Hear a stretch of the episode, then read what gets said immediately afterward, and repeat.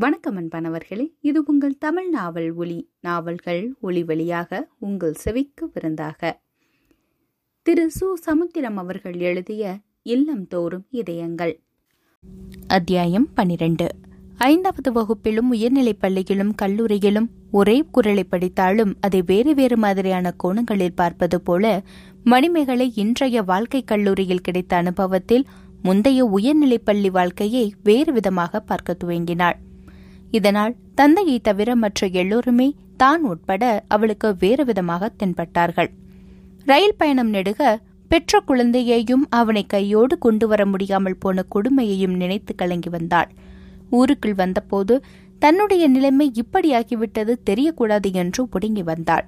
ஆனால் எப்போது அப்பாவை வாதம் அவர் அதனுடன் வாதிட முடியாதபடி முடக்கிவிட்டது என்பதை அறிந்தாலோ?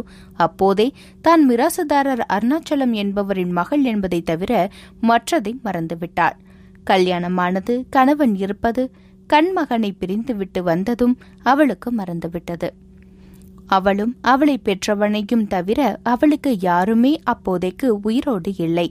ஆனால் இந்த சந்திரன் போன இரண்டு கண்களில் ஒரு கண் வந்துவிட்டதாக திருப்தியில் இருக்க வேண்டியவன் ஒரே தட்டில் சாப்பிட்டு ஒன்றாக வளர்ந்த அக்காவை அப்போதைக்காவது நினைக்க வேண்டிய அந்த உடன்பிறப்பு அல்லது தாய்க்கு தாயாய் வளர்த்த தந்தையின் அவலத்தை இப்போதைக்காவது தாங்க முடியாமல் போனது போல் துடிக்க வேண்டிய அந்த செல்ல மகன் பாமாவை நினைத்து வெம்புகிறான்.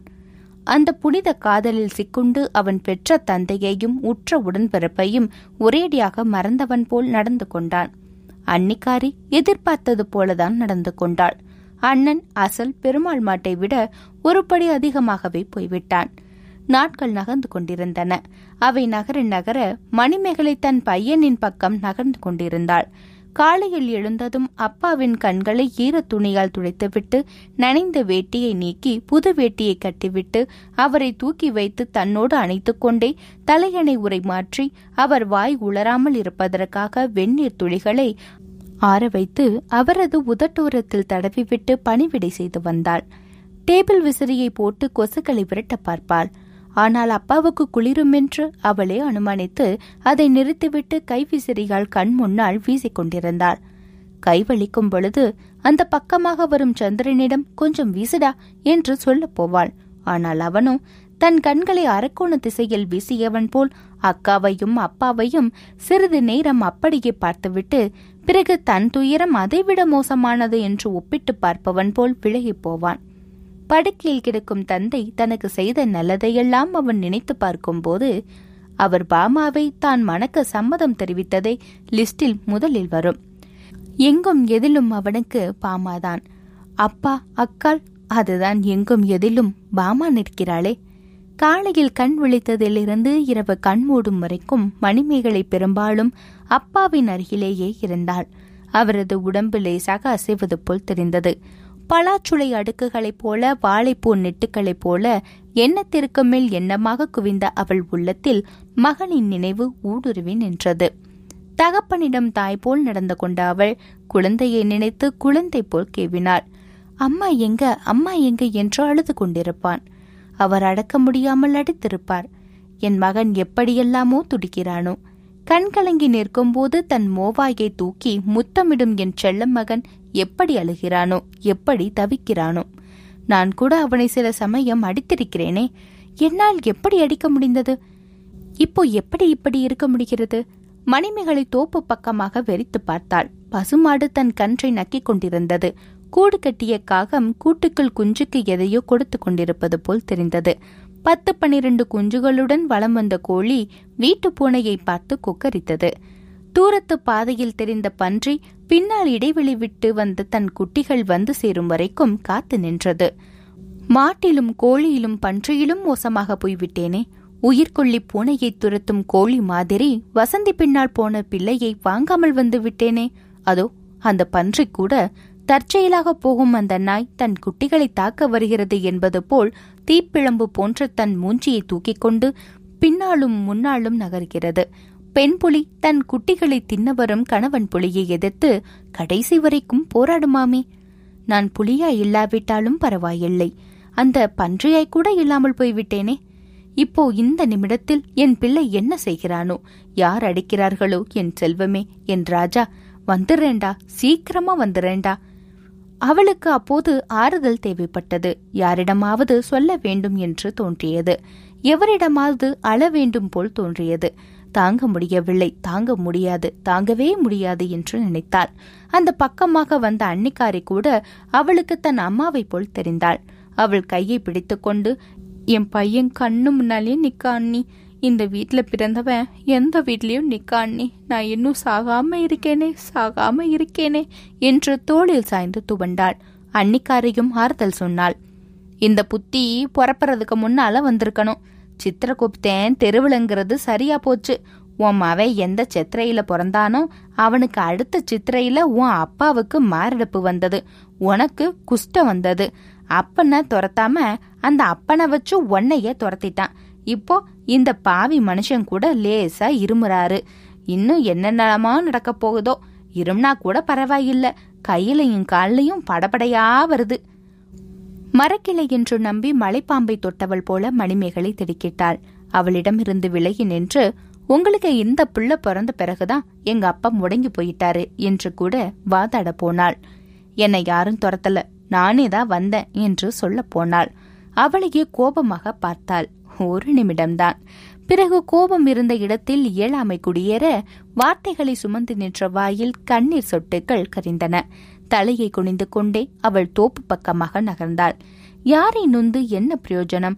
எல்லாம் தலைவிதி காலகோலம் வந்து ஒரு மாதம் ஆகிவிட்டது. இதுவரை கணவனுக்கு மூன்று லெட்டர் எழுதிவிட்டாள்.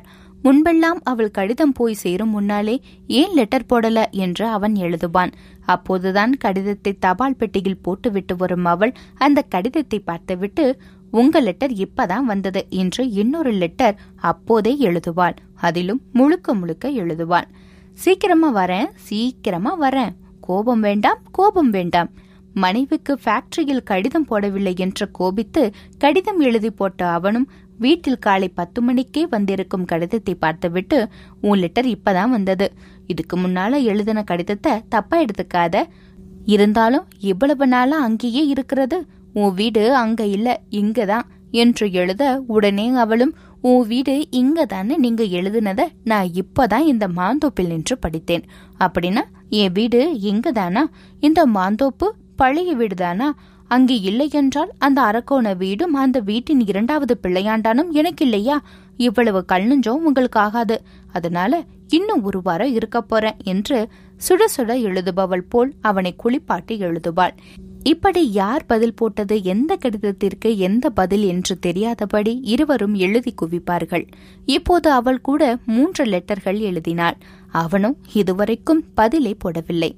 பாமாவுக்கும் லெட்டர் போட்டாள். அவளும் அவரின் தங்கை தானே இந்த இந்திராதான் ஒரு பதில் போட்டிருக்கலாமே. ஒருவேளை அவளும் மறந்து விட்டாளோ? இருக்காது. சிலர் பிறக்கும் போதே அன்பை சுமந்து கொண்டு பிறக்கிறார்கள். அவர்கள் இறக்கும் வரைக்கும் அந்த அன்பும் இறக்காது. ஜாதி மதம் கடந்த அன்பு அது. இந்த இந்திரா அவர்களுள் ஒருத்தி. சரி அவளாவது எழுதலாம் இல்லையா? பொறுத்து பொறுத்து பார்த்து கடைசியில் கம்பவுண்டர் மணிக்கு கடிதம் போட்டாள். அவனிடமிருந்து உடனடியாக வந்தது. இப்போது தான் அந்த வீட்டிற்கு போவதில்லை என்றும் குழந்தை அழுது கொண்டே இருந்தாலும் சுகமாக இருக்கிறான் என்றும் எழுதியிருந்தான். இன்னும் தன்னை பற்றி விவரமாக எழுதியிருந்தான். அவள் நினைவாகவே இருக்கிறானாம். அவனுக்கு இப்போது ஒரு லெட்டர் எழுதி மகனை பற்றி விசாரிக்கலாமா? வேண்டாம். பனைமரத்தடியில் இருந்து பால் கூட சாப்பிடக்கூடாது. அதுவும் ரயிலில் அந்த கிழவி அப்படி சொன்ன பிறகு முதல் லெட்டர் போட்டதே தப்பு. மணிமேகலை மாந்தோப்பின் முனைக்கு வந்தாள். அவர் எப்படி இருக்கிறாரோ கஷ்டப்பட மாட்டார். வசந்திதான் இருக்கிறாளே. இப்போ எந்த சட்டையை அவர் போட வேண்டும் என்று அவருக்கு ஆணையிடும் அளவுக்கு முன்னேறியிருப்பாள். கெட்டிக்காரி. சி நான் ஒரு பெண்ணா? என் புத்தி ஏன் இப்படி கெட்டு போகணும்? அத்தை மகனிடம் மாமா மகள் தங்கை மாதிரி பழகக்கூடாதா? மாந்தோப்பில் குருவிகள் ஓலமிட்டன. ஒரு கரிச்சான் குருவி காகத்தை துரத்தி கொண்டு வந்தது. ஊரெல்லாம் குஷ்டம் குஷ்டம்னு ஒரே பேச்சா போச்சு. ராமபுத்திரன் புண்ணியவான் போகட்டும் என் வாயால அவரை சபிக்க வேண்டாம். கடந்த பதினைந்து நாட்களாக மருந்து சாப்பிடாமல் விட்டது அவளுக்கு நினைவு வந்தது. மாத்திரைகள் தீந்து போய்விட்டன. மறுபடி வாங்க வேண்டும் என்று அவளுக்கு தோன்றவில்லை. ஞாபகமும் இல்லை. ஞாபகப்படுத்தும் ஆட்களும் இல்லை. ஊர் ஜனங்கள் எல்லோரும் அவளை அன்போடுதான் பார்க்கிறார்கள். அவர்களுக்கு மாத்திரை விவரம் தெரியாது. விவரம் தெரிந்த சகோதரனோ அதை பற்றி விசாரிக்கவே இல்லை. எப்படியோ போகட்டும். உடம்பு எக்கேடும் கிழட்டும். உடம்பு சுகமாயிட்டுன்னு தெரிந்த பிறகும் நம்பாதது போல் நடக்கும் கணவனுக்காக இருந்த இந்த உடம்பு இனிமேல் எப்படியும் போகட்டும். சீக்கிரமாக போகட்டும். எவை எவை எல்லாமோ நெஞ்சில் புரள அவள் குறுக்கும் நெழுக்குமாக நடந்து கொண்டிருந்த போது கூத்து கோவிந்தன் அங்கு வந்தான். அடிக்கடி வந்து பார்க்கிறவன் அவளின் மனக்குமைச்சல் தெரியாமல் பேசினான். ஹிப்பி மாதிரி தொங்கிய முடியை தட்டிவிட்டு கொண்டே பேசினான். நாளைக்கு நம்ம பத்திரகாளி அம்மை முன்னால ஹரிச்சந்திரனோட மயான காண்டத்தை போடுறேன். அம்மா கண்டிப்பா வரணும். இது மற்ற கூத்தை விட புதுசான கூத்து. வெட்டியா வேலை பார்க்கும் ஹரிச்சந்திரன் அங்கே தனியா கிடந்து விட நோய் சொரிந்து செத்துப்போன மகனை தூக்கிக்கிட்டு காசு இல்லாம அவனோட மன்றாடச்ச அவன் பெண்ணே உன் கழுத்துல இருக்கிறத தரக்கூடாதான்னு கேட்பான் உடனே சந்திரமதி கணவனுக்கு மட்டும் தெரிய வேண்டிய இந்த தாலி இந்த புலையனுக்கு எப்படி தெரிஞ்சிருச்சு? விதியே விதியே என்று ஒரு பாட்டு பாடுவா. இப்படித்தான் எல்லாரும் கூத்து போடுவாங்க. ஆனா நான் புதுசா மனோ தத்துவத்தையும் பண்ண போறேன். புலையன் பார்த்துட்டானேன்னு ஒரு பத்தினிக்கு தன் மீதே சந்தேகம் வரப்படாது. தன் தாலி மீதே சந்தேகம் வரப்படாது. அதோட புலையன்னு கேவலமா அவன் நினைச்சதால என்ன பொறுத்த அளவுல அவளுக்கு பட்ட கஷ்டம் பத்தாது. அவ்வளவு கஷ்டப்பட்ட பிறகு அவளுக்கு ஜாதி வித்தியாசம் தெரிஞ்சிருக்காது. ஏன்னா ஜாதிங்கிறதே தப்பு. அது இன்னும் இருக்கிறது மகா தப்பு. அதனால என்னோட ஹரிச்சந்திர கையில் ஒன்றுமில்லை என்று பொய் புகழ்கிறாய் பெண்ணே பொய் புகழ்கிறாய். கணவனை பற்றி கேட்டபோது கண்ணீர் விட்ட காதகியே உன் கழுத்தில் தாலி இருக்கிறதே எப்படி இருக்கிறது? இதை போட்டவன் யார்? கைவிட்டானா? உன் மெய்யை தொட்ட அந்த பொய்யன் பொய்விட்டானா? புகழ்வாய் பெண்ணே புகழ்வாய் என்றான். அவன் தாலியை தாவென்று கேட்கும் கொடியவன் இல்லை. தாலி இருக்கே அதை கட்டியவனை காணவில்லையே என்று தன் சந்தேகத்தை தான் கேட்கிறான். உடனே சந்திரமதி சொல்பவன் தன் கணவன் என்பதை புரிந்து கொண்டு அப்படியானால் சாமி தாங்கள்? என்கிறாள். வார்த்தையை முடிக்க முடியாமல் திண்டாடுகிறாள். எப்படி நம்ம கற்பனை? இது என்னோட கற்பனை இல்லம்மா. தஞ்சை கோவிந்தராஜன்னு ஒரு கலைஞர். மெட்ராஸில் வன்னிய தேனாம்பட்டையில் இருக்காரு. இங்க நாடகம் போட வந்தப்ப இத சொன்னாரு. இதுல ஏன் பங்கு இல்லைன்னு நினைக்காதியே ஊர் விவகாரத்தையும் ஜாடமாடைய இடையில விட்டுருக்கேன். உங்க அப்பாவுக்கு தினமும் ரெண்டு ரூபா மாத்திரை கொடுத்துக்கிட்டு வரும்போது அவர் லேசா உட்காருவாரு. உங்க அண்ணன் காசுக்கு ஆசைப்பட்டு மாத்திரை கொடுக்கறத நிறுத்திப்புட்டாரு. பாலா போன பாவி. இந்த மனுஷன் இல்லாம இவர் எப்படி வந்தாரா? இருக்க வைக்கிற மாத்திரைய வாங்கி கொடுக்கப்படாதா? இவ்வளவு சொத்துல ஒரு ரெண்டு ரூபா பெருசா? அதனால தான் சந்திரமதி பெணமா போன மகனை வச்சு தவிக்கும்போது மகனே மகனே மரணப்படுக்கையில் பிதா கிடக்கையில் நீ அன்னவர் வேதனையை குணப்படுத்த அயஞ்செந்தூரம் கொடுக்க மாட்டாய். மருந்து கொடுக்காமல் உன்னை பிறப்படுத்தவனை இறக்க விடுவாய் என்று நினைத்து இந்த நல்ல பாம்பு மருந்து கிடைக்காத இடத்தில் உன்னை கொத்தி கொன்றதோ என்கிறாள். அப்புறம் தன் தந்தையை நினைத்து ஐயாவே ஐயாவே அழகான ஐயாவே உமக்கு மருந்து கொடுக்காமல் மாலடித்த பாவி அல்ல. பொற்காசு போமென்று உம்மை போக வைத்த பாவி அல்ல. முடங்கி கிடந்த உம்மை மூளையிலே சாத்தவில்லை. அடங்கி கிடந்த உம்மை அடுக்களையில் வைக்கவில்லை. விடமுண்ட நீலக்கண்ட விடையேறி ஈஸ்வரனாம். அசந்து படுத்த அந்த அருணாச்சலம் போல் நீர் அசந்து படுக்கையிலே சுமந்து நின்ற மகள் அல்லவா? என்று பாடுகிறாள். எப்படி பாட்டு? இனிமேதாவது உங்க அண்ணனுக்கு உரைக்குதான்னு பார்க்கலாம். ஏமா பேச மாட்டேக்கிய? எதுவும் தப்பா சொல்லிட்டேனா? மன்னிச்சிடுங்கம்மா. உங்களோட இந்த நிலைமையில இதை பேசியிருக்கப்படாதுதான் ஆனா இந்த கலைஞன் இருக்கானே அவனுக்கு சோறு வேண்டாம் தண்ணி வேண்டாம். அந்தரங்க சுத்தியோடு சொல்றத கேக்குறதுக்கு ஒரு ஆள் கிடைச்சா போதும். படுவா பயமைய விடமாட்டான். மணிமேகலை கூத்து கோவிந்தனை ஏறிட்டு பார்த்தாள். கள்ளமில்லாத முகம். அதைவிட கள்ளமில்லாத நெஞ்சம். சிறிது தலையை ஆட்டிவிட்டு சிந்தித்து கேட்டாள். இந்த மாத்திரை எங்க கிடைக்கும்? தூத்துக்குடியில கிடைக்கும். மாத்திரை பேரு உங்க தம்பிக்கு தெரியும். நம்ம ரத்தனத்தோட ஐயாவுக்கு இப்படித்தான் வந்தது. வேளா வேலைக்கு மருந்து கொடுத்து இப்ப அவரு சடுகுடு ஆடுவேன்னு சொல்றாரு. நான் வரட்டுமா? அப்பாவுக்கு எப்படியாவது இந்த மாத்திரைய வாங்கி எப்படியாவது கொடுத்துருங்கம்மா. நாளைக்கு என்னோட சந்திரமதி கூத்த பார்க்க வராம மறந்துடாதிய நிச்சயமா அழுதுடுவிய நான் கூத்து பார்த்து தான் அழணுமா கூத்து கோவிந்தன் அவளையே பார்த்தான். அவள் அவனுக்கு புதிய சந்திரமதி போலவும் பழைய சீதை போலவும் தெரிந்தாள். அவள் கஷ்டத்தை கேட்காமல் தன் கலியுக திருஷ்டி வினோதத்தை பேச போனதற்கு வெக்கப்பட்டவன் போல் அதே சமயம் பிராச்சித்தம் செய்ய முடியாதவன் போல் கால்களை இடறிக்கொண்டே போனான். மணிமேகலைக்கு ஆத்திரமாத்திரமாக வந்தது. ஊருக்கெல்லாம் தானம் கொடுத்து மிராசுதாரர்கள் என்றாலே ஒரு மாதிரி மனிதர்கள் என்று ஆகிப்போன எந்த காலத்தில் இப்போதும் ஊர் மக்கள் புண்ணியவான் என்று சொல்லும்படி வாழ்ந்து இப்போ வதங்கி கிடக்கும் தந்தைக்கு சகோதரர்கள் கேவலம் நிலையில்லாத காசுக்கு ஆசைப்பட்டு மாத்திரைகளை நிறுத்தியதால் மகாகாளியாய் ஆனவள் போல் மாந்தோப்பு சுவரில் சாய்ந்து கொண்டு எதையோ மௌனமாக உற்று நோக்கிக் கொண்டிருந்த சந்திரனை நோக்கி நடந்தாள். ஏண்டா இப்போதுதான் டா போட்டாள். அண்ணனுக்கு தான் அறிவில்ல. உனக்கு எங்கடா போச்சு? அப்பாவுக்கு மாத்திரை வாங்க இல்லாம பணம் எதுக்கடா இருக்கணும்? சந்திரன் பதில் பேசவில்லை. அவளிடம் அருணாச்சல கிழவர் பெயருக்கு வந்திருந்த ஒரு அழைப்பிதழை கொடுத்தான். படித்து பார்த்த மணிமேகலை விழித்தாள். பாமாவின் கல்யாண அழைப்பிதழ். இந்நேரம் கல்யாணம் நடந்திருக்கும். தமிழக அரசின் நெடுஞ்சாலை இலாக்காவில் மாப்பிள்ளை இன்ஜினியராம். எனக்கு ஒரு லெட்டர் போடப்படாதா? எனக்கு உரிமை இல்லாமல் போயிட்டதா? நான் இல்லாமல் காது குத்து கூட நடக்காத வீட்டில் இப்போது கல்யாணமா? தம்பியை அவள் பரிதாபமாக பார்த்தாள். அதோடு இனிமேல் அவளுக்கு கல்யாணம் ஆகிவிட்டதால் இவனும் தனக்கு கல்யாணமாவதற்குரிய வழியை பார்ப்பான் என்று எண்ணி சற்று திருப்திப்பட்டு கொண்டாள். பிறகு தம்பியின் கையை எடுத்து தன் கையுக்குள் வைத்துக்கொண்டே அவ கிடைக்கலேனா போகட்டுண்டா ஒரு வகையில அதுவும் நல்லதுதான்டா. சினிமாக்காரின்னு அண்ணி சொன்னதுல பாதியாவது சரியா இருக்கும் நான் கூட கேட்டேன். பெரியவங்க எதை காட்டுனாலும் கட்டுவேன்னு என்கிட்டயே சொன்னா நல்ல வேலையா ஆரம்பத்திலேயே அவளுடைய சுயரூபம் தெரிஞ்சு போனது நல்லதா போச்சு. உனக்கு பொண்ணா கிடைக்காது? விடுடா எனக்கு வந்த நோயி உனக்கும் வந்துடுமோன்னு பயந்துட்டா. அவ்வளவுக்கும் படிச்சு விடாவ விடுடா. சந்திரன் விட்டான் அக்காவின் கையை விட்டான். பாமாவின் சுயரூபத்தை பார்க்க முடியாமல் போனதற்கு அக்காதான் காரணம் என்பது போல் அவளையே பார்த்தான். நெடிய மௌனம் கொடிய பார்வை. மணிமேகலை தன்னை சமாளித்துக் கொண்டு பேசினாள். இப்போ அப்பா இருக்கிற நிலைமைய பாரு. ஏதோ ஒரு மாத்திரை இருக்காமே ரெண்டு ரூபாயா? அதை எதுக்கிட்ட நிறுத்துனீங்க? நம்மை பெத்து வளர்த்தவட அவரு.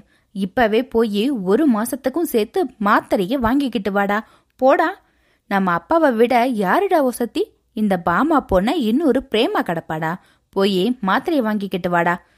சந்திரனால் பொறுக்க முடியவில்லை. இவள் அமர காதலின் மகத்துவம் அறியாத மண்ணாங்கட்டி. இந்த காதல் அமரத்துவம் பெற்றதுக்கு இவளே காரணம். இவளுக்கு இந்த நோய்க்கு தான் தம்பியாக பிறந்ததே காரணம். இனிமேலும் அவளுக்கு தம்பியாக இருக்கப் போவதில்லை என்பது போல் கத்தினான். போக்க உன் வேலையை பார்த்துக்கிட்டு எந்த சமயத்துல என்ன பேசணும்னு தெரியல. எதை சொன்னாலும் அதுக்குன்னு ஒரு வேளா வேலை வேண்டாம் உனக்கு சாக போறவரு பெருசாயிட்டாரு வாழ போறன்னா சிறுசாயிட்டேனா பேசாம போ. இல்லைன்னா எதையாவது சொல்லிட போறேன்.